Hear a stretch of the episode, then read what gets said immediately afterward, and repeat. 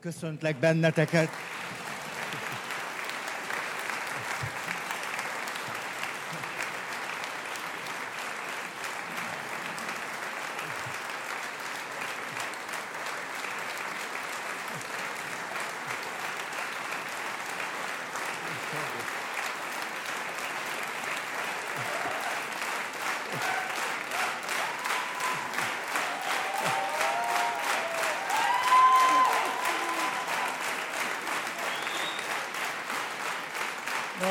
Köszönöm, nagy. Jaj, jaj. Köszönöm szépen, úgy fölkorbácsoljátok az érzéseimet, hogy nem bírok előadást tartani, csak mökögni fogok itt. Nagyon köszönöm szépen. Ez ténylegesen az utolsó keddi online előadásunk, tehát van azért bennem némi szorongás és elfogódottság emiatt és akkor ráadásul egy olyan vállalkozásban is benne vagyunk, hogy szeretnék minden nyitott témát lezárogatni. Jaj, nem tudom, hogy fog ez sikerülni. Ezért lehet, hogy egy picit nyögvenyelős leszek, mert többet fogom a jegyzeteimet nézni, azért, hogy elég pontos legyek, és akkor mindent úgy érezhessem, hogy na ez most így rendben van. Szóval, emlékeztek, most abból a témából indulok ki, kicsiből megyek a nagy felé. A kicsi témánk pedig az, hogy elkezdtünk a belső ős konfliktusokról beszélni, azokról a belső ős konfliktusokról, amelyek szorongást keltenek bennünk, és most el akarom mondani majd az összeset, az első emlékeztek, félelem a haláltól, azért ős konfliktus, mert már a szülés révén megtapasztaljuk a saját esendőségünket, szorultságunkat, a levegő vagy az oxigén hiányunkat, inkább ez a pontos, hogy az oxigén hiányunkat. És élni akarunk, de közben, közben meg lesz az ős tapasztalatunk arról, hogy de megfogunk, vagy meghalhatunk. A második alap konfliktus, ami szorongást okozhat bennünk, és aztán alap mintájává válik, ahogyan átéltük, és ahogyan feldolgoztuk, vagy ahogyan kijöttünk ebből az ős konfliktusból, a későbbi hasonló konfliktusoknak. Tehát aki át tudta élni azt, hogy igen, majdnem, majdnem baj lett, de nem aztán az élet, a természet, az anya és én, és minden, és ö, neki, amikor majd halálfélelme lesz, könnyebb lesz a dolga. Mert van egy ős tapasztalata, és ez az ős élménye tulajdonképpen egy pozitív ős élmény. Tehát ez az első félelem a haláltól, pozitív kimenetel, ez az izgalmas. Második, ha ilyen gyorsan beszélek, az befogadható lesz, az nagyon fogják, nagyon értékes előadás lesz, majd osztjátok kettővel, nagyon érvezetes lesz. Második, az a belső szorongás és konfliktus, az a félelem, hogy elveszthetem anyát, hogyan jövök ki belőle, sose volt az enyém. Senkit nem tudok birtokolni. Felnőttként a szabad kapcsolatokra tudok igent mondani. Szabadságot adok, és szabadságot kapok, és ebben vagyok. És ez, ez sokkal gyönyörűbb, mint ha elkezdelek manipulálni, befolyásolni, birtokolni akarni. Hé, de jó, szabad kapcsolat, és akkor átélhetem, hogy bárki mással is élhetnél, de velem élsz. Hát ezt én mondjuk nem élem át, de nektek ezt nagyon szívesen átadom. Harmadik, az anya szeretete elvesztésétől való félelem, ami aztán ős tapasztalatává válik minden másik számunkra, aztán később fontos személy elveszthetősége vagy elvesztése kapcsán átélt szorongással, félelemmel, veszteség élménnyel. Ez itt a harmadik, negyedik, krit... mondjad, jaj, de rendes, de várjál, az, tényleg ez, ez itt maradt. Ez egy,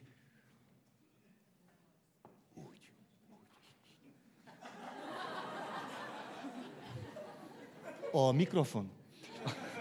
Negyedik, kritikától, a kritikától és a büntetéstől való félelem, aminek a pozitív kimenetele az, hogy egyre világosabbá válik, hogy akár a kritikát vagy a büntetést is vállalom azért, hogy.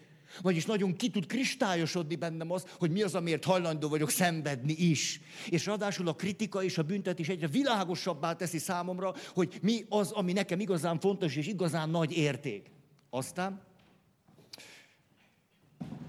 szorongása a kasztrációtól, a nőtársaimnak a péniszirigység maradt.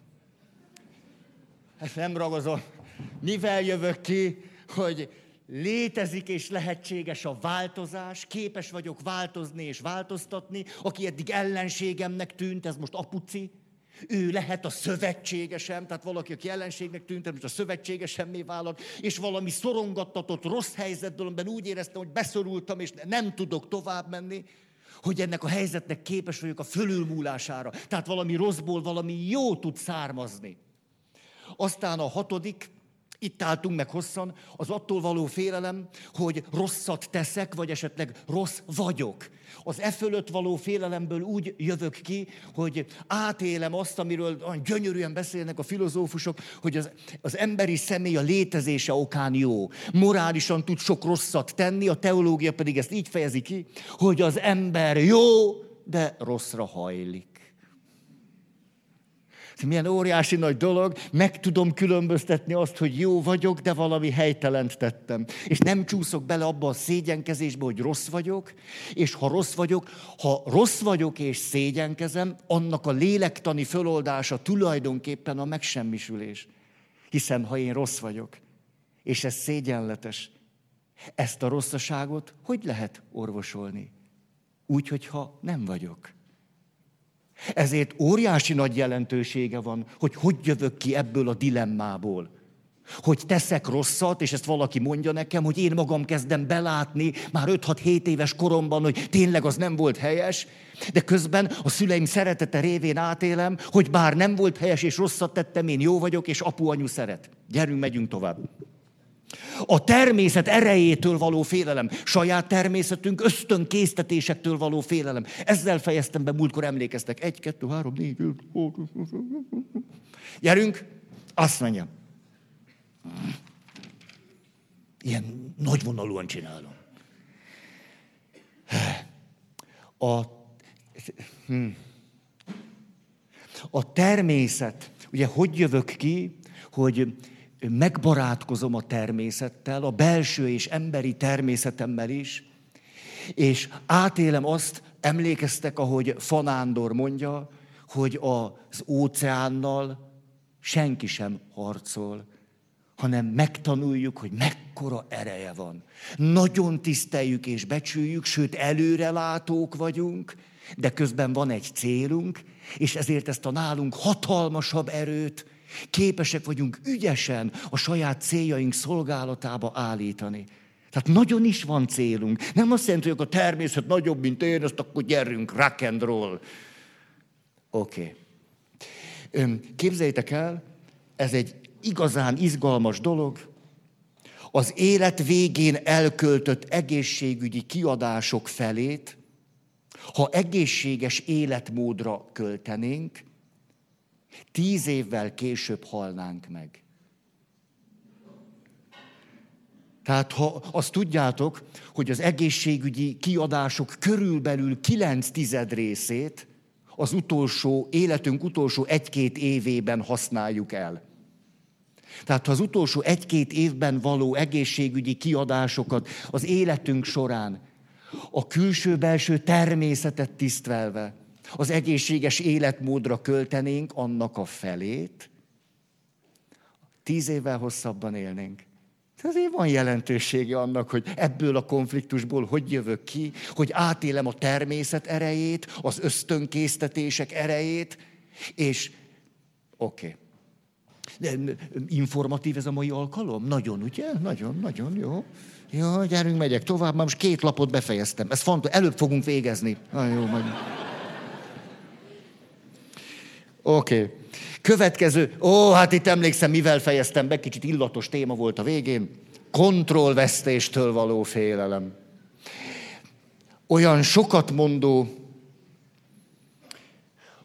az, ahogyan rá csodálkozom a saját előítéleteimre. Például nagyon sokáig volt egy olyan előítéletem, de most tudjátok, mint az már nyolcadik, jó, így csináljuk. Hogy sokáig volt egy előítéletem, hogy vannak bizonyos emberi magatartásformák, amelyek egyszerűen úgy, ahogy van rosszak. És például így gondoltam ezt a sodródásról. Mikor valaki arról beszélt, vagy úgy láttam, hogy ő semmi más nem csinál, csak sodródik, szinte olyan kontrollvesztetten nem tartja a kezében az életét, csak sodródik, akkor nekem rögtön az volt az ítéletem erről, hogy ez egészen nyilvánvalóan valami rossz dolog. Még nem.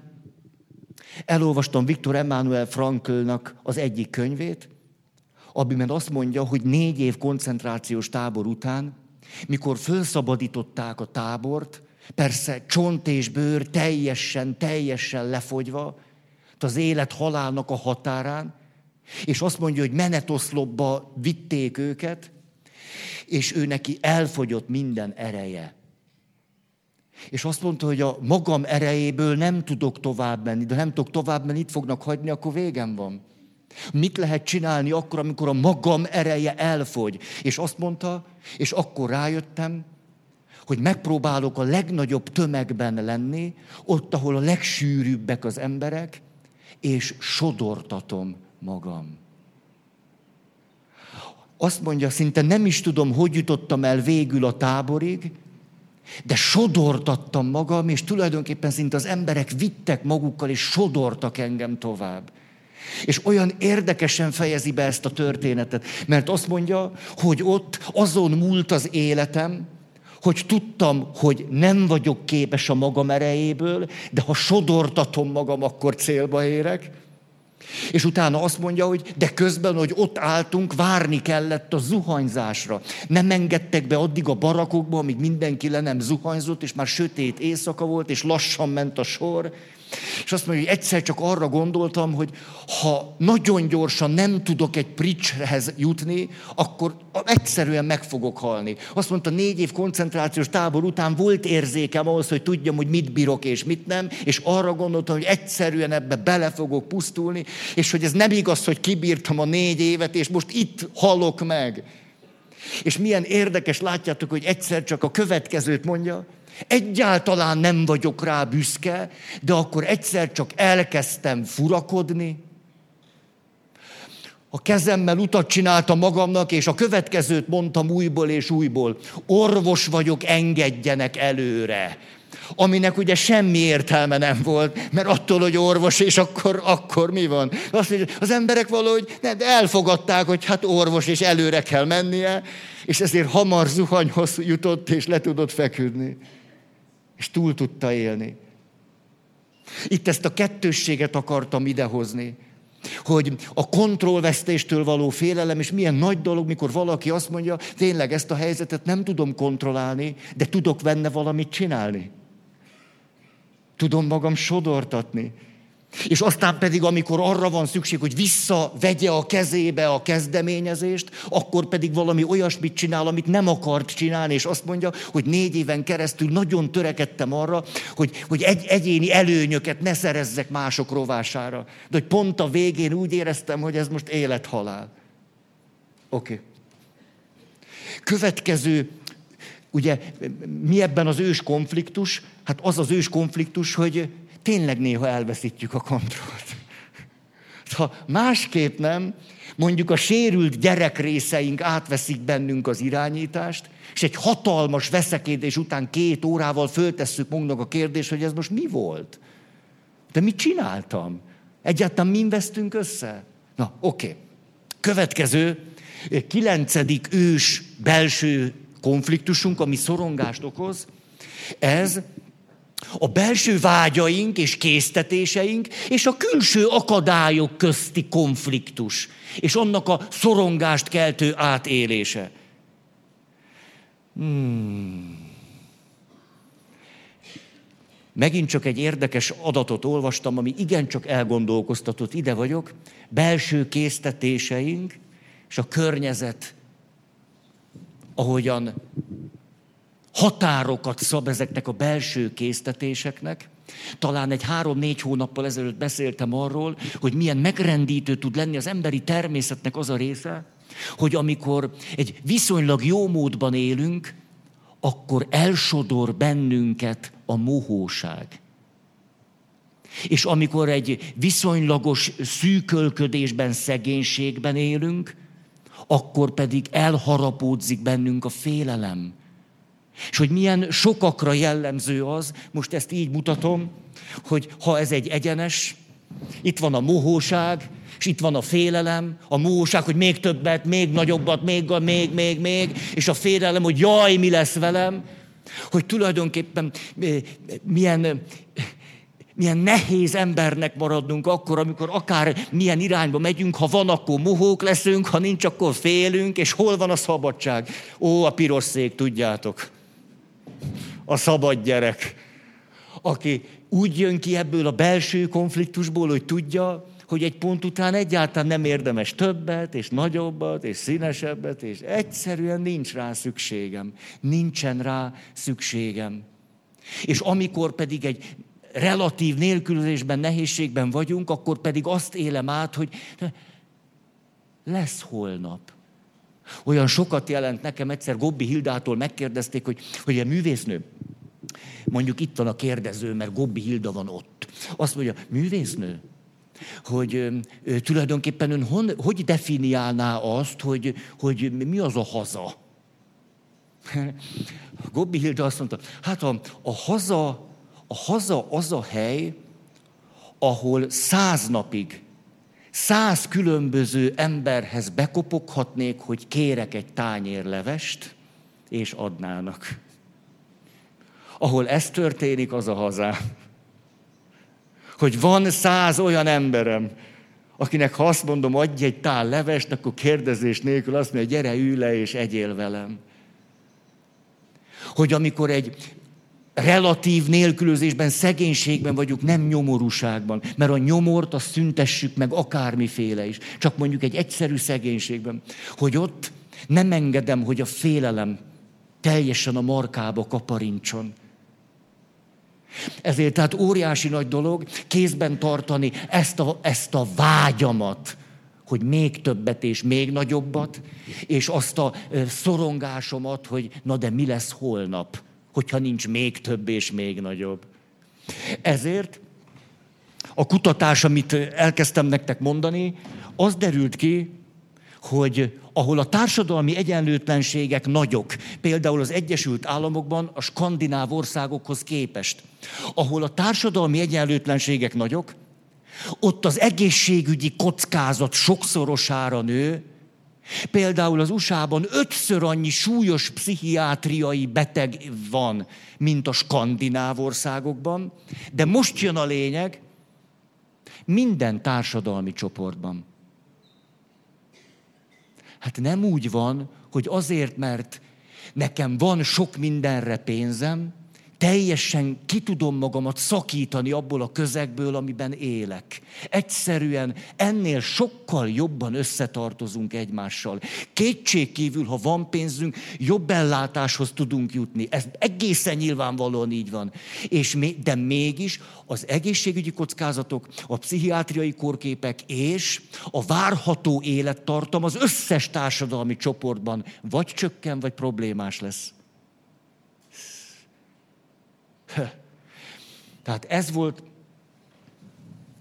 hogy vannak vágyaim és késztetéseim, de szorongást kelt bennem az, hogy külső tényezők valamiféle akadályt jelentenek, hogy vagy ezeket megtegyem, vagy hogy gátlástalanul megtegyem őket.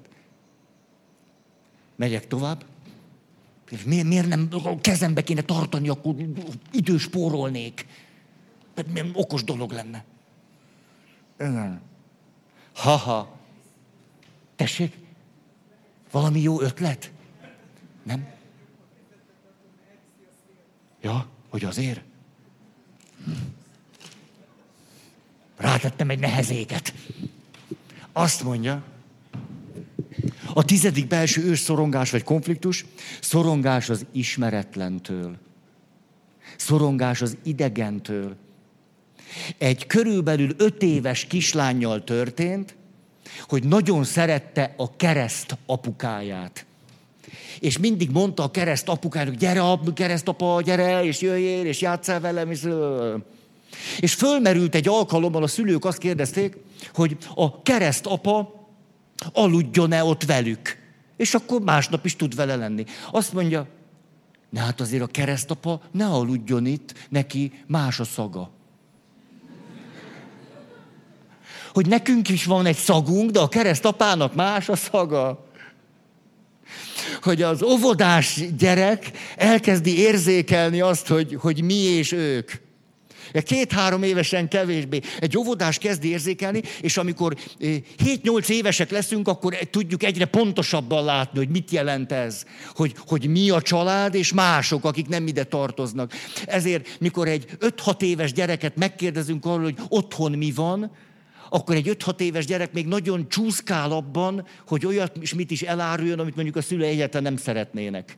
Például ezért egy öt éves kislány minden további nélkül azt tudja mondani, hogy ha nálunk az anyukám nagyon sok bort iszik,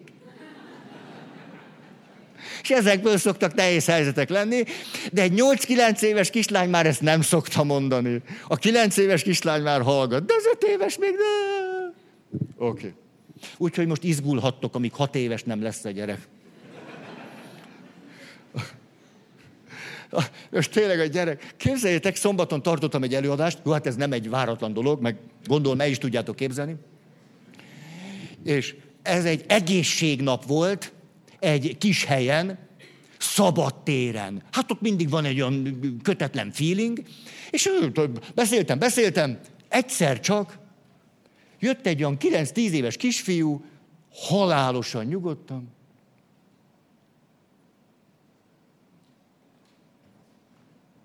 és körülbelül ilyen közelre egy karnyújtásnyira megállt előttem, miközben én tartottam az előadást.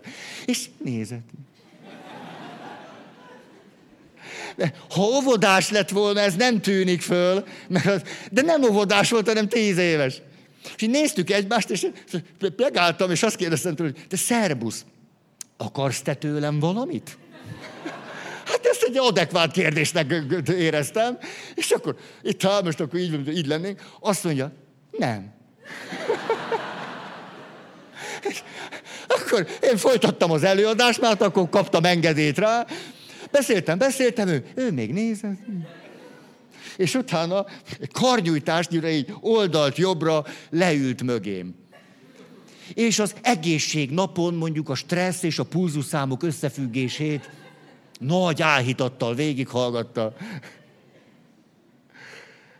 Hát van az a belső félelmünk, hogy nekik más a szaguk. Hogy idegen, hogy ismeretlen.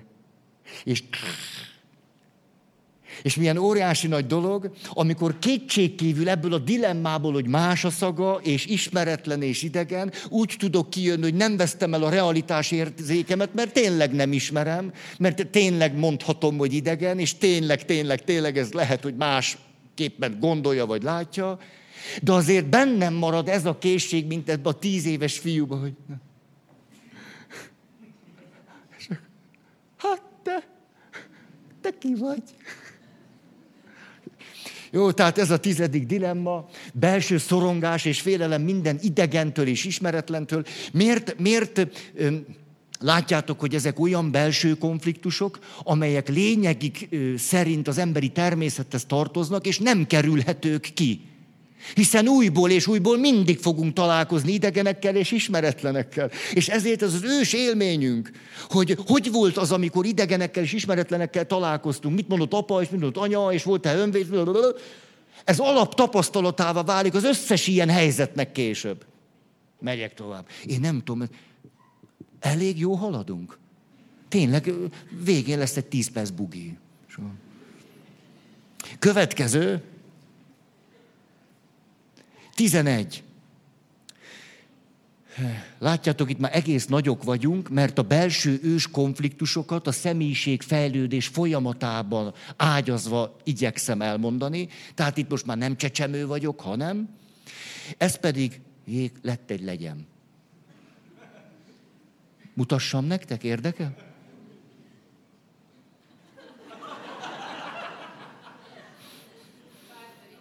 Pálfer is légy. Tudjátok, hol tanyázik? A félelem szón. Jól megoldotta ezt a konfliktust.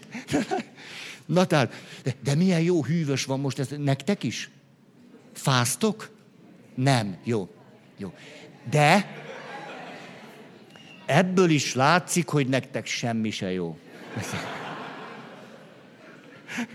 Szóval, következő. Szorongás az értelmetlenségtől, a céltalanságtól. tulajdonképpen Eric Byrne, mint hogyha nagyon cinikusan mondaná ezt, tudjátok, azért egy elég eredeti lélektani szakember, ő azt mondja, hogy az élet tulajdonképpen az, hogy az elején mondunk egy hellót, a végén is mondunk egy hellót, és a kettő között megpróbáljuk az időt eltölteni valamivel. Hát ez mondjuk egy elég alapértelmezés az emberi életnek. De valahogy jól mutatja azt, hogy hát valamit ke- kell tudnunk csinálni, valamiért csak vagyok itt, vagy valami, valami cél vagy értelem. Mert ha nincs, akkor egyszer csak előtt vesz a szorongás. És ezért tulajdonképpen nem iridlem annyira a mostani fiatal nemzedéket. Mert ez a fajta szorongás most erősebb. Ez a fajta bizonytalanság és szorongás, és hogy jó, most ez, ez miért vagyok itt, vagy ez most mire jó itt, most mit kéne csinálnom, vagy itt a hova nyúljak, és akkor kapunyítási pánik, de mit kezdjek el, mert egy csomó mindent már nem fogok csinálni.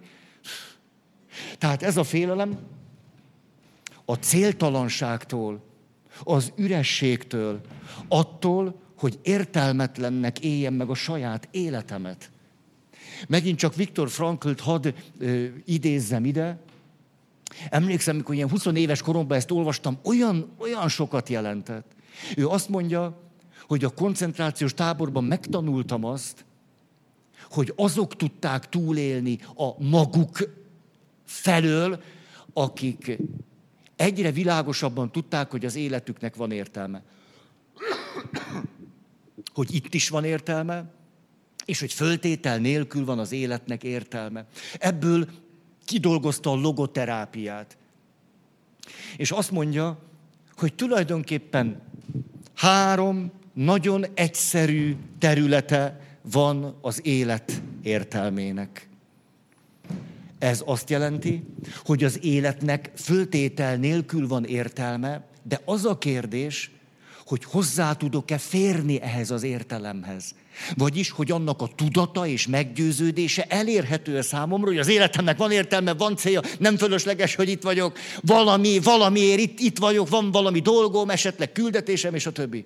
Tehát, hogy ez mindenképp így van, csak akkor leszek neurotikus, hogyha ezt nem tudom megragadni, vagy elérni, ha nem tudom magam számára megfogalmazni, vagy kimondani. És ezért azt mondja, hogy Három kulcs területe van annak, hogy bármelyikünk fölfedezze azt, hogy az életemnek tényleg van értelme.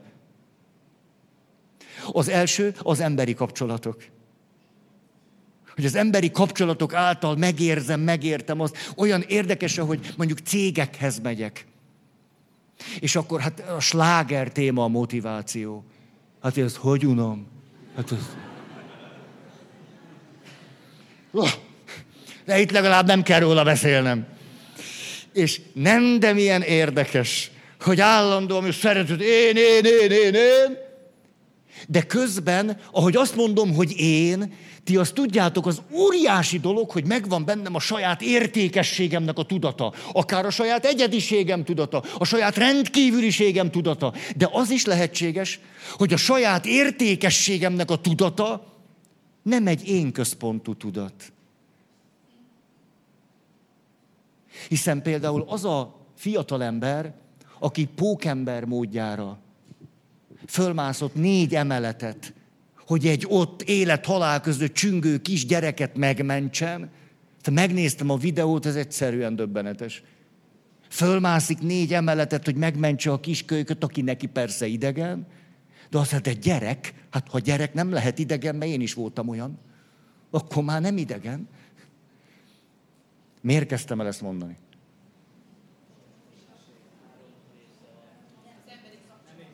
Ja, ez az, az emberi kapcsolatok.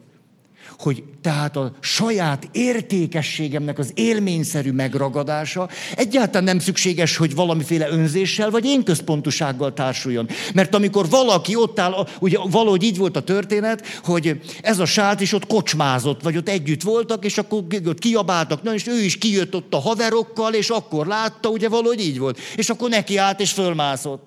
Csicsi kívül az épület falán, hogyha valaki ezt nem tudja, vagy nem látta volna. Hogy Hát mi motiválta őt?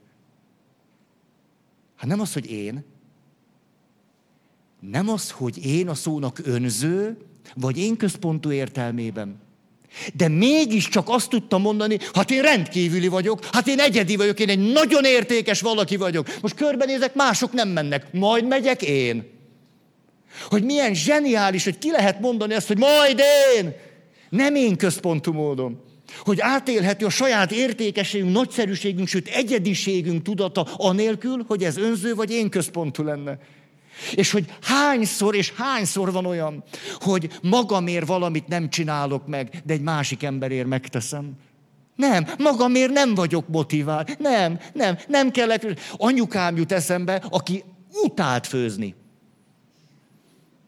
Lehet, hogy ez valakinek fölszabadító, hogy legalább ketten vagytok. Anyukám egy ilyen művészi érzékenységű, ilyen igazi, egy ilyen igazi értelmiségi hölgy volt. Té, egyszer nem, nem tudok össze, tényleg egy ilyen igazi értelmiségi nő volt. És so, nyelveken beszélt, és na. És na. Főzni viszont utált. És emlékszem, amikor 18 évesen úgy döntöttem, hogy ah, most, most, most, akinek hideg volt, most te örülsz. Ugye, most, ah. Szóval, anyukám, anyukám utált főzni, én meg 18 évesen a fejembe vettem, hogy egy rendes emberrel úgy van, hogy a keze munkájából el tudja tartani magát. Hát ez egy ilyen 18 éves na, valami. És akkor megnéztem, hogy ki mivel foglalkozott. Nagyon szerettem Spinózát, mindenféle filozófusokat olvasgattam. Spinoza üvegcsiszoló volt. Elgondolkodtam, akarok-e én üvegcsiszoló lenni? Nem. Továbbra is nagyon tisztelem Spinozát, de üvegcsiszoló nem akarok lenni. Gondoltam, hogy akkor Spinozánál valaki nagyobb, nagyobb szemét kell keresnem. Hát ki lehet nála nagyobb? Jézushoz jutottam. De nem voltam még keresztény. Nem voltam akkor keresztény. 18 évesen nem voltam az. És mit csinált Jézus? Ah, hogy mi asztaloskodott. Hmm. Na jó, az jó lesz nekem is. És elmentem bútorasztaló szakmunkás képzőbe, és nekem kérlek szépen papíron van, én bútorasztaló szakmunkás vagyok. De miért érdekes ez? Mert 6 óra 50-kor kezdődik a munka a fővárosi faipari és kivállítás kivitelező vállalatnál, ahol két évet dolgoztam. Ez azt jelentette, hogy 6 órakor el kellett indulnom, tehát fél hatkor föl kellett kelnem. És az anyukám, aki utált főzni, elhatározta, hogy reggelit csinál nekem minden nap.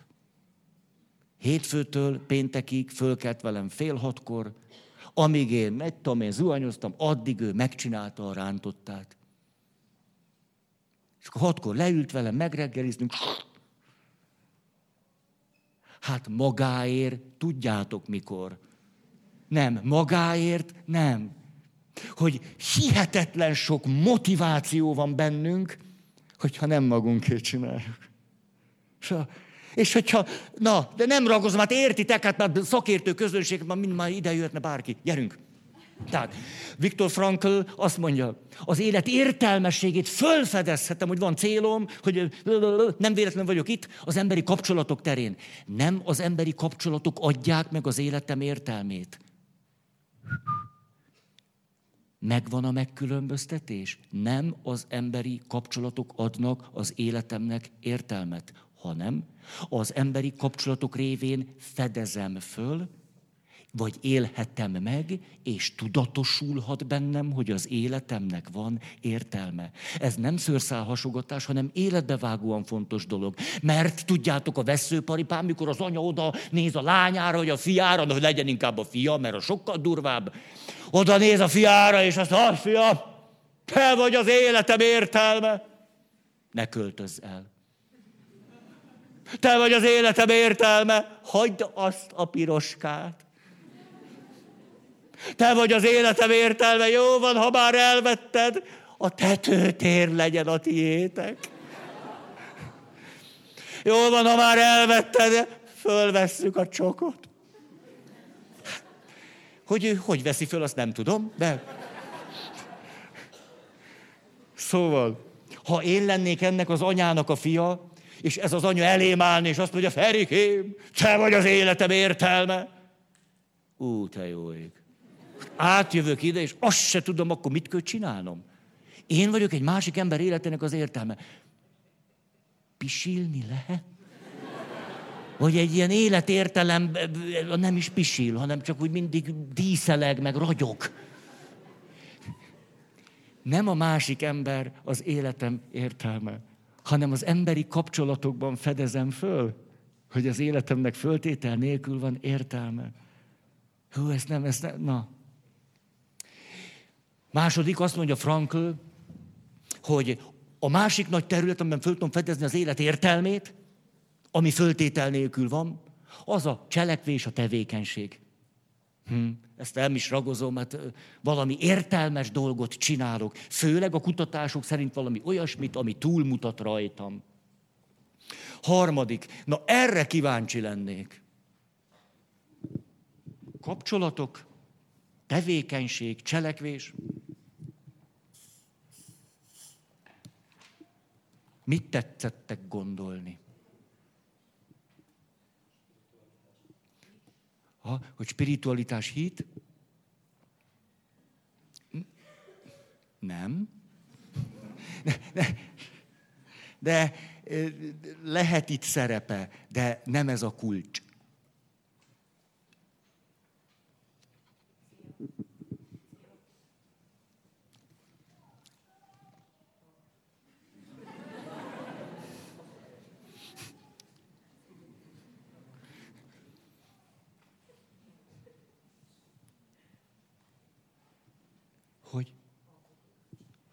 Az, az, az, az a második, ez az alkotás.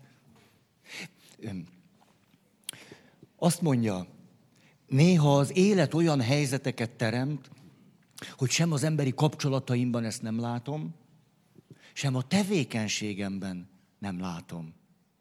Van értelme az életemnek, de ezen a két területen valahogy nem tudok közel kerülni hozzá, és megragadhatóvá tenni a magam számára.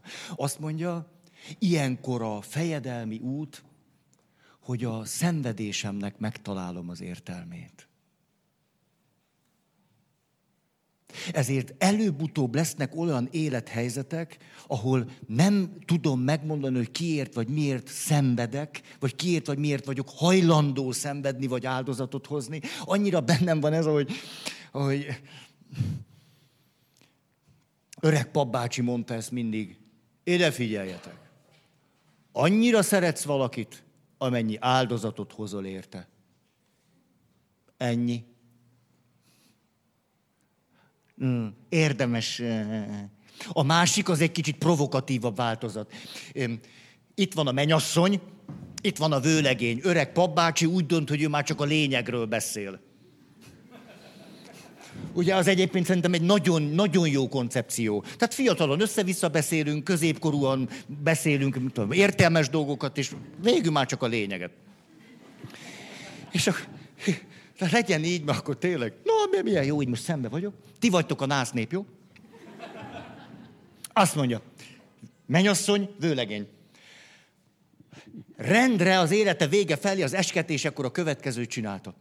Hogy, de szépek vagytok, hogy, itt a menyasszony, itt a vőlegény, hát hadd kérdezzek, ebben az ünnepi órában tőletek valamit. Azért jöttetek el ide, az Úr templomába, mert szeretnétek boldogok lenni. Hát erre mindenki bőszen.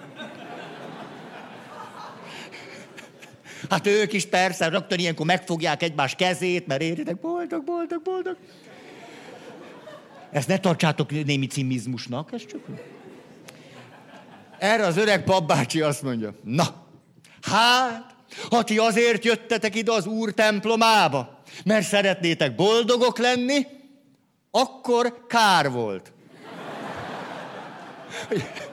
De, ugye, mi most derülünk ezen, meg tudjuk, nem vagyunk nász nép, de azért, hogy, hogy élesbe menne, akkor kicsit úgy marad a szó, meg a hang, és a következőképp folytattam mindig. Ám de, ha azért jöttetek ide, ti ketten, hogy egymást boldoggá tegyétek, azért érdemes volt. Az meg kétség kívül némi szenvedéssel fog járni, azt tuti. Nem tudunk egy másik ember boldogságáért tartósan és hatékonyan cselekedni szenvedések nélkül. Egyszerűen lehetetlen. Majd eljutok oda, nézem az időt, eljutok oda, tudjátok, mi az idei témánk? Szándékos vakság. Ugye a szándékos vakságnak természetesen megvan ez a világ, hogy van az az igazi, és az igazi szeret engem, és akkor problémátlanul megy minden. Olyan jó, de jó, és akkor szeretjük egymást, és ennyire jó. Ez egy szándékos vakság, amit föntartunk. És akkor 70 évesen nyilatkozzuk valamelyik portálnak, hogy hiszek az igaz szerelemben. Hatszor házasodtam, mert ez a hit fűt és motivál. És három-négy évente mindig azt tapasztaltam, hogy valahogy elment a kémia. Majd a fizika. És végül már csak a történelem maradt.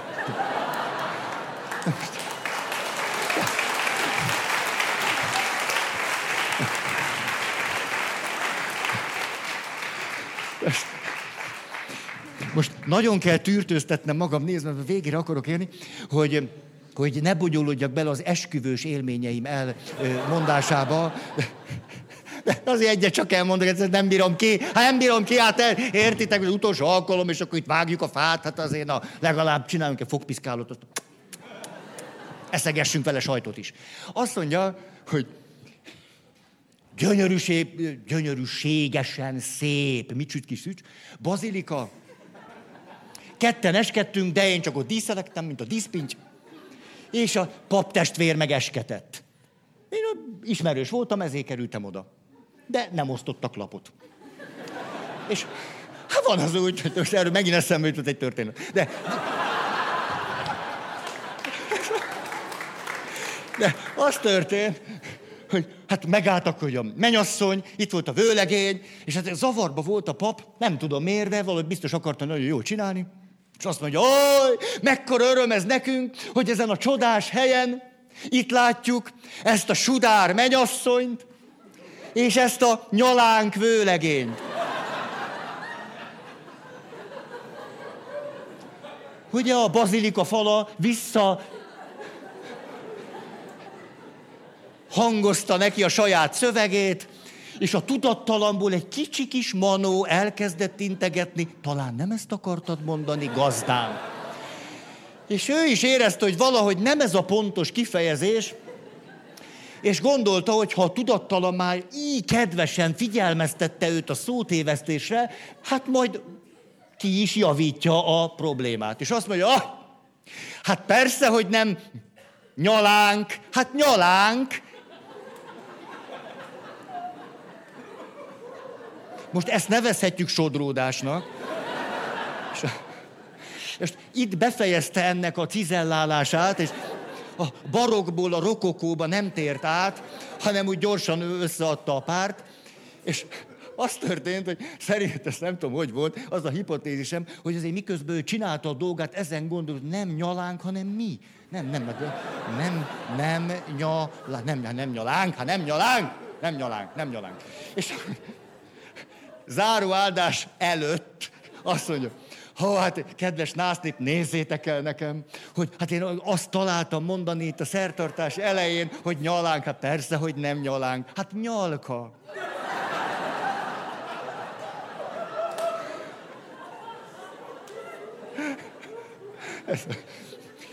Ezt nevezi Örkény István makacs sajtóhibának.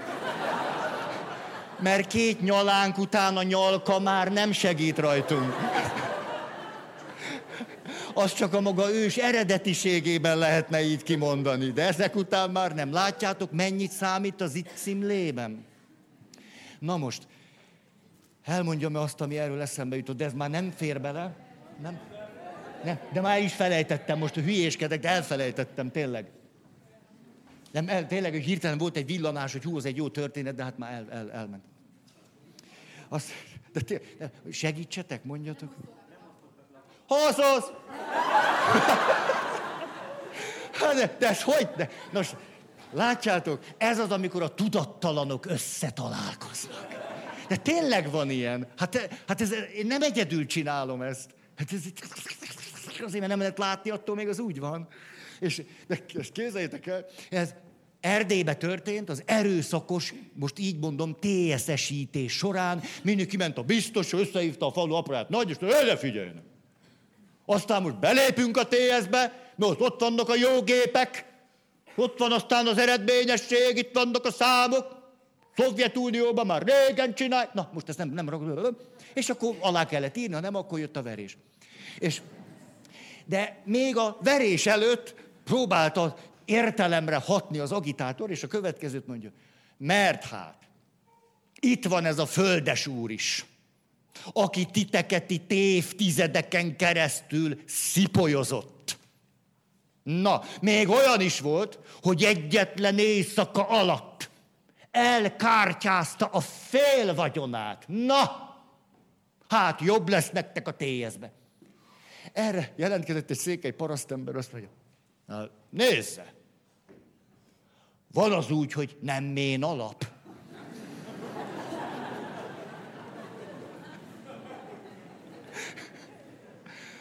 Na jó van, gyerünk. Ti akartátok.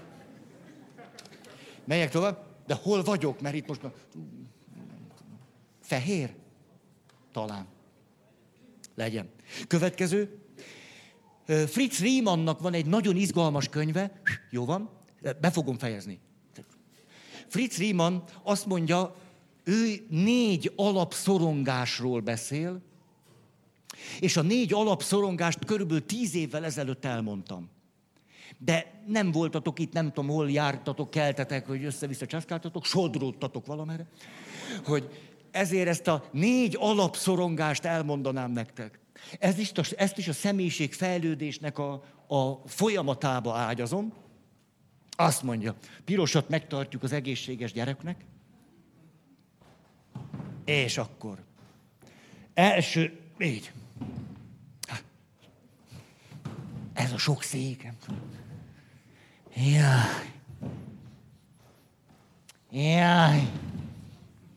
Jaj. Na most erről van itt szó. Még sose kezdtem onnan. Látjátok? Ez a megrögzöttség. Rugalmatlanság. Én most innen kezdem. Azt mondja.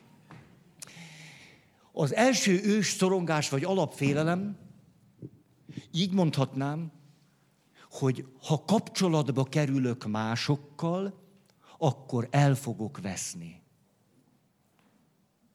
Hogy alakul ki ez az alapszorongás vagy félelem? Mindannyian társas lények is vagyunk, van itt egy dilemma. Persze, hogy jó esik, minél egészségesebb az emberi lélek, jó esik nekünk együtt lenni. Erről már sokat beszéltem. Egy neurobiológiai motivációs rendszer az egészséges szemében indít arra, hogy másokkal együtt legyünk, majd pedig egy önjutalmazó rendszer, amely hormonális hátterű, megajándékoz bennünket oxitocinnal, meg mindenféle finomságokkal. Ugye jól mondom, doktornő drága? Igen. Ám de, ha valaki nagyon korán sérül gyerekkorában, kötődésvesztésben lesz nagyon korán, akkor ő tulajdonképpen már az élet alapélményeit sokkal inkább egyedül éli át, nem pedig egy természetes kapcsolat közegében, ahol van anya, van apa, ha sírok, hatok a környezetemre, ha valami szükségletem van, erre valaki válaszol, ez egy élő, eleven dolog, és a kapcsolatok révén élem meg az életet, és élem át, hogy ez jó, hogy ez klassz, hogy tudok hatni a környezetemre, onnan valami jó érkezik, hogy az emberekbe lehet bízni, nem ragozom ezt. De ha valaki megsérül itt korán, akkor kialakulhat a skizoid személyiségtípus. Nem skizofrén. Skizoid az egy személyiség típus. Ez azt jelenti, hogy az ő alapfélelme és szorongása, hogyha majd túlságosan is az emberi kapcsolatokban lesz, vagy túl közelenged, vagy hogy abban majd elve, elvész.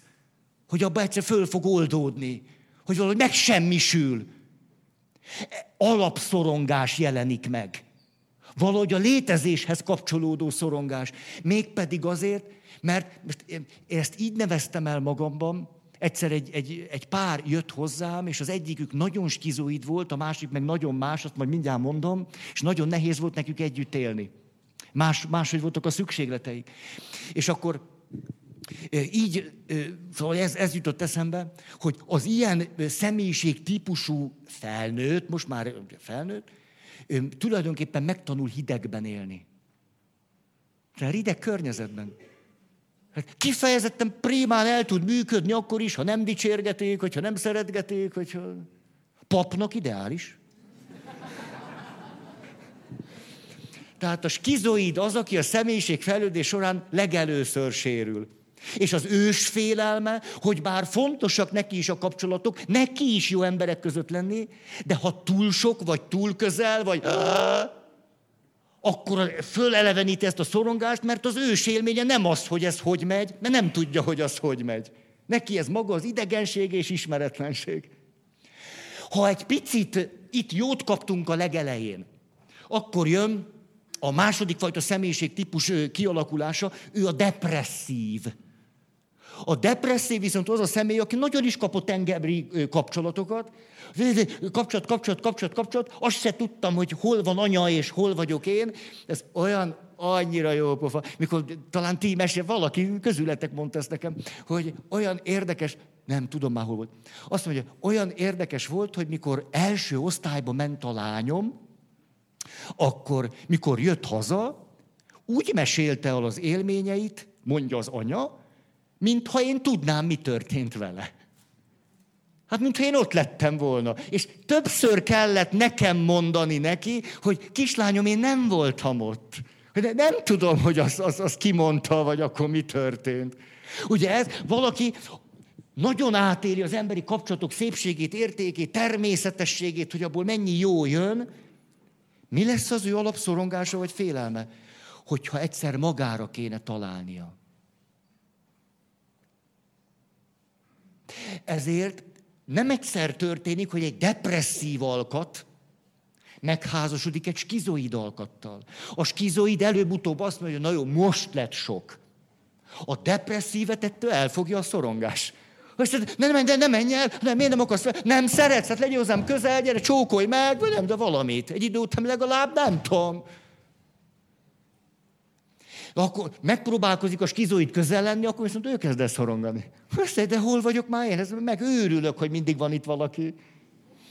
Olyan érdekes, egy depresszív hölgy, lehet, hogy most is itt van, olyan annyira eredeti dolgot mondott nekem, hogy küzdött ezzel a depresszív természetével. Azt mondja, életemben először 31 évesen elmentem egyedül moziba.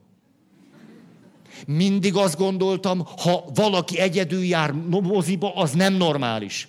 De még ha normális is, annyira szomorú, hogy én soha nem megyek egyedül. És azt mondta, annyira, ezt a kifejezést akartam idehozni, azt mondja, kitaláltam, hogy ne daráljon föl engem, meg a kapcsolataimat a depresszív természetem, az ebből fakadó szorongás, hogy hetente több skizó programot fogok beiktatni. Tehát ő, ugye a skizoid attól fél, hogyha túlságosan is az emberek és kapcsolatok el fog tűnni alapszorongása. Ő pedig attól fél, ha csak egyedül van, és úgy, úgy egyedül, akkor fog megsemmisülni. Mert számára az élet a kapcsolatokon keresztül érkezik. Hát egy csak úgy egyedül vagyok, és egy, akkor végem van. Végem van. Azt se tudom, akkor ki vagyok én. Harmadik. A harmadik típus úgy hívják, hogy kényszeres. Ő attól fél, hogy a dolgok változnak, hogy az élet változik. Úgy alakul ki, hogy általában valamikor olyan változások voltak az életében, amelyek számára követhetetlenek voltak, vagy földolgozhatatlanok.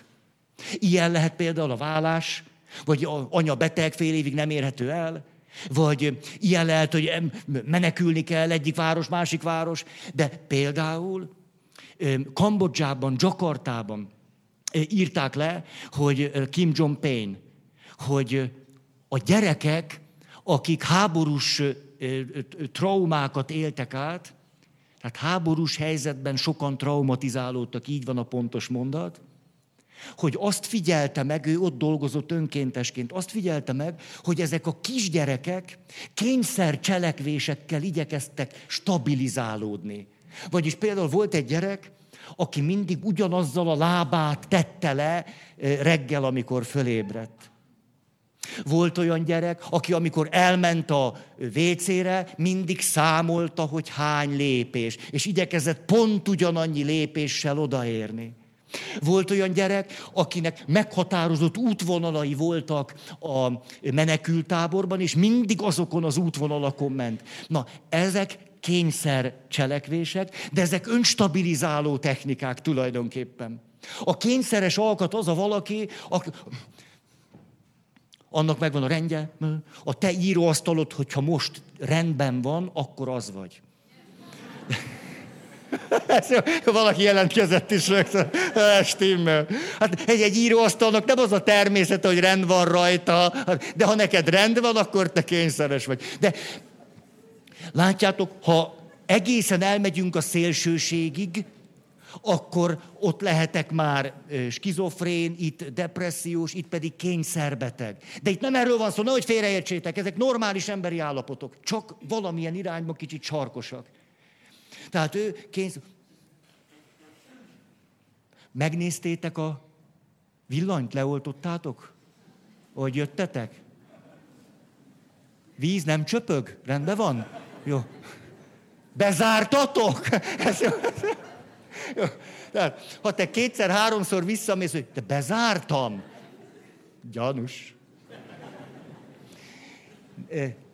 Tehát ő fél mindenféle változástól, mégpedig azért, csak visszajövök, hogy tényleg egészen tiszta vagy világos legyen, hogy miről van szó, azért fél a változástól, mert az életében olyan változások voltak, esetleg olyan ö, tragédiák, mint például egy háború, amely változásokra egyszerűen a személyisége nem volt fölkészülve. Ezért most fél a változástól, és kényszer cselekvésekkel igyekszik a biztonság érzetét föntartani. Tehát itt is mindig kiderül, hogy logikus, hogy miért alakulnak ki. És Fritz Simon szerint a negyedik ős szorongása valakiknek, bárkinek, ezt úgy hívta, hogy a hiszteroid. Ő viszont attól fél, hogy a dolgok úgy maradnak, ahogy most vannak. Ő az állandóságtól, a változatlanságtól fél. Ugye például nagyon megrendítő leírások vannak, mondjuk egy gyerek, akiknél a szülők alkoholbetegek, állandó balhék vannak, ordítás van, fenyegetettség van, állandó stressz helyzet van, hogy mikor ő választ egy férfit, mondjuk egy nő, választ egy férfit, aki mellett, ó, az én macikámot biztonságban tudok lenni, és maga számára is érthetetlen módon időről időre konfliktusokat generál.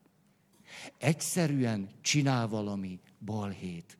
Mégpedig azért, mert már a tudatos részében azt mondja, annyira jó lenne egy biztonságos kapcsolat, kiszámítható, nincs dráma, nincs őrület, biztonságérzet van. Csak hogy azt szokta meg, hogy őrület van.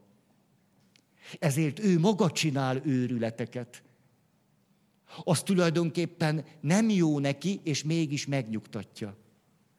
Mert ebben tanult meg létezni.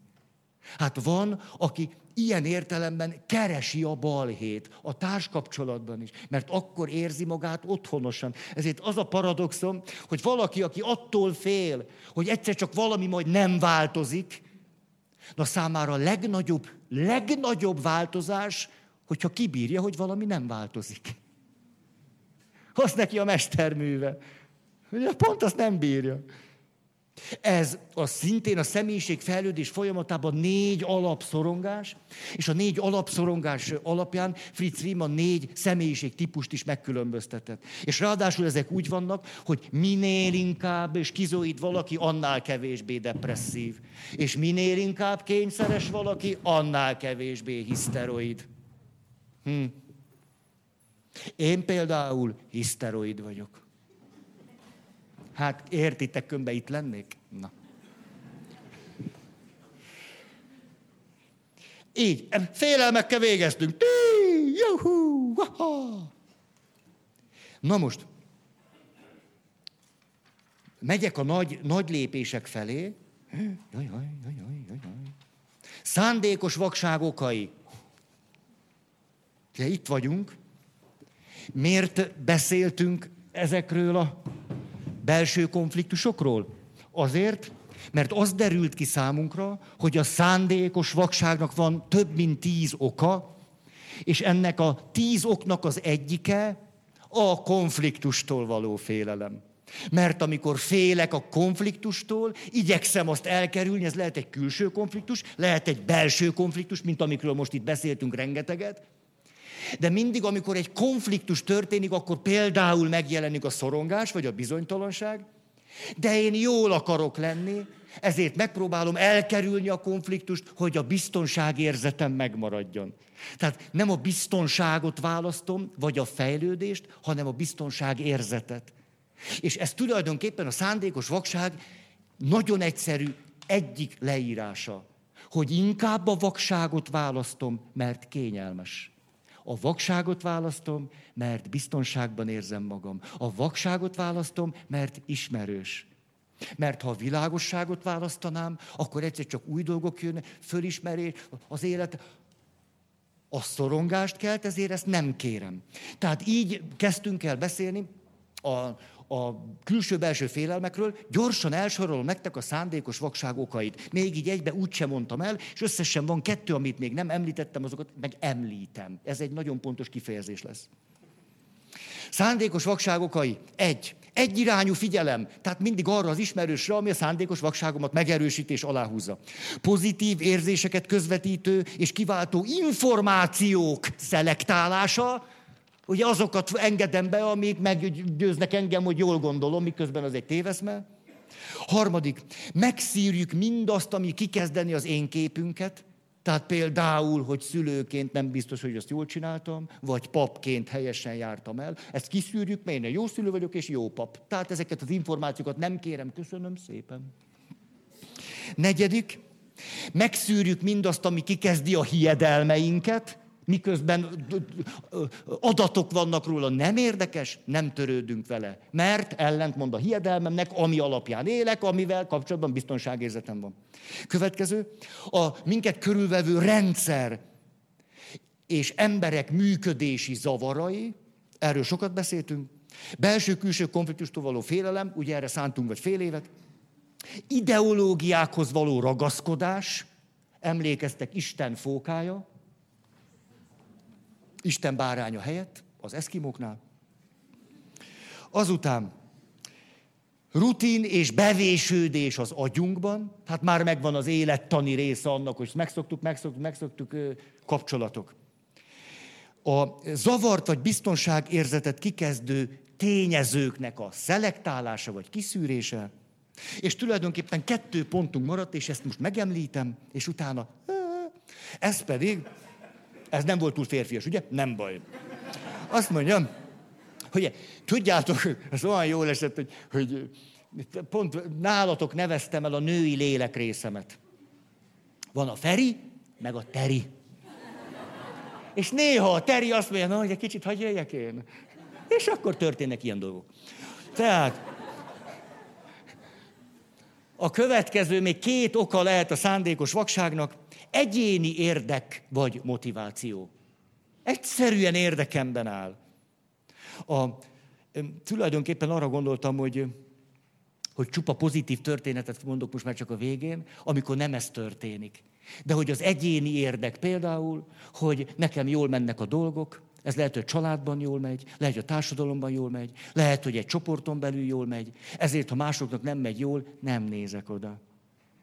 Egyszerűen a szándékos vakságot választom, mert túlságosan kényelmetlen a komfortérzetemet kikezdi, és megpróbálok úgy élni, hogy nem akarok róla tudomást venni. Ezt mindannyian csináljuk, mert emlékeztek, a szándék egyéni, társas, csoportos, intézményes, az életnek minden dimenzióját átszövi.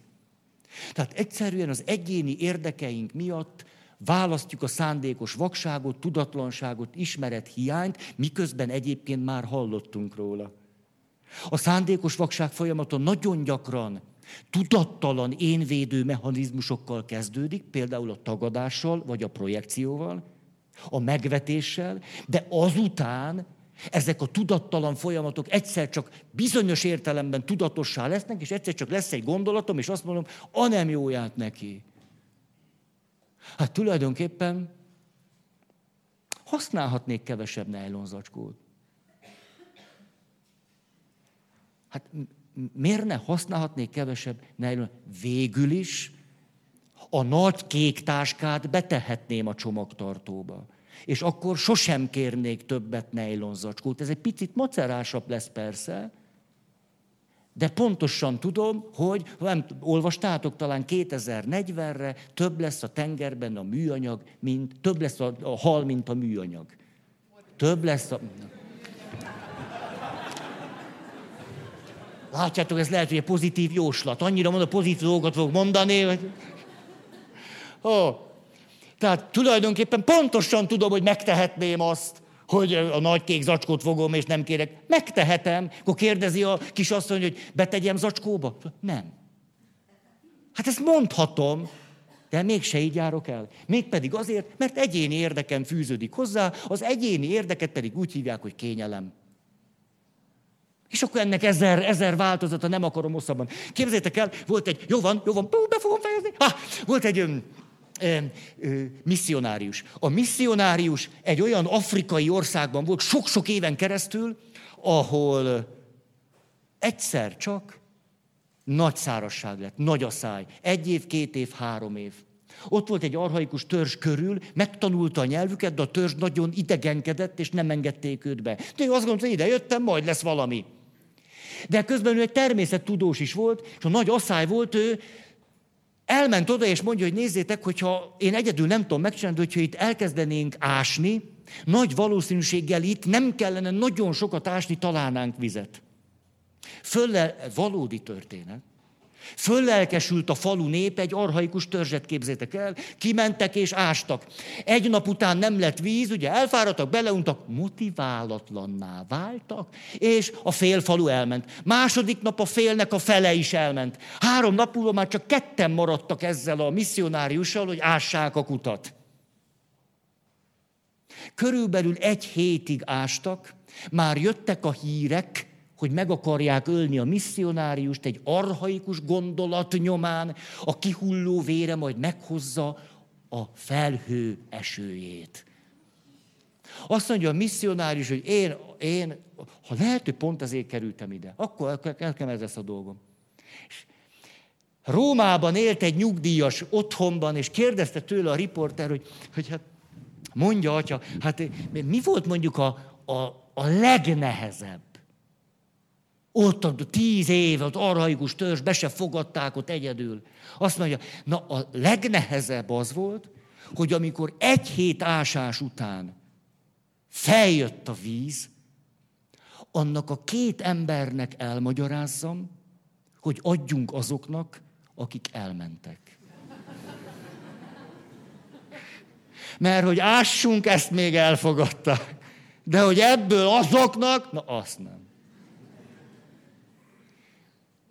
Tehát létezik olyan, hogy nem a szándékos vakságot választom, hogy az egyéni érdeket, és akkor inkább nem látok, nem hallok, nem tudok, nem értek, hanem a másik irány. És akkor záró, záró gondolat, hű, hú, ha, ha, igen. Teri, Teri, azt mondja. Hát igen. Igen, ezt egy percben elintézem. A, végül a szándékos vakság utolsó oka, ez nem sorrend, az pedig valamilyen számomra fontos, esetleg lojalitás vagy tekintély személyhez fűződő viszony. Emlékeztek az alapkísérletekre, nyugodtan adja az áramütést, én vállalom a felelősséget. Ez egy tudományos kísérlet. Ugye az ember alapvetően tekintélytisztelő, ezért ha ő azt mondja, hogy ez egy tudományos kísérlet, én egy kutató vagyok, és vállalom a felelősséget, akkor a tekintélytisztelet miatt az, hogy jó van, akkor az a tied, és képes vagyok süketnek lenni, vaknak, tudatlannak, mint hogyha miközben tudom, hogy halálos az áramütés. Tehát ez lojalitás. Lojalitás egy tekintély személyhez, Vagy lojalitás, egy referencia személyhez. A záró történet Zimbardo, tudjátok, aki a börtön kísérletet csinálja, hogy három nap után, három nap után elkezdenek emberten dolgokat egymással csinálni, és egyszer csak odaáll egy asszisztens lány Zimbárdóhoz, ugye, tudományos kutatás, és azt mondja, nézd, Filip, amit csinálunk, ez embertelen. Te látod a monitorokon, hogy mi történik? Ez egyszerűen embertelen. Ezt azonnal abba kell hagyni. Filip Zimbardo azt mondja, de hogy is, a tudományos kutatást nézd meg, ezt nem... Azt mondja erre ez az asszisztensnő, ugye most direkt így mondom, egy senki ott ebben a projektben, azt mondja, most szálltam ki. Filip Zimbardo elgondolkozik ezen, rájön, hogy ennek a hölgynek igaza van.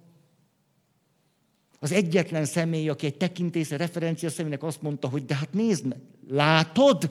Miért nem látod, hogy mi történik? De szándékos vakság. Én egy tudós, egy tudományos kísérlet, látom, hogy bántják egymást, ez egy tudományos kísérlet. De tudjátok, mi a slusszpoén? Hogy Filip Zimbardo azt mondja, ejha, én ennek a nőnek megkérem a kezét. Én ilyen nővel akarok élni. És ő a felesége. Nagyon köszönöm.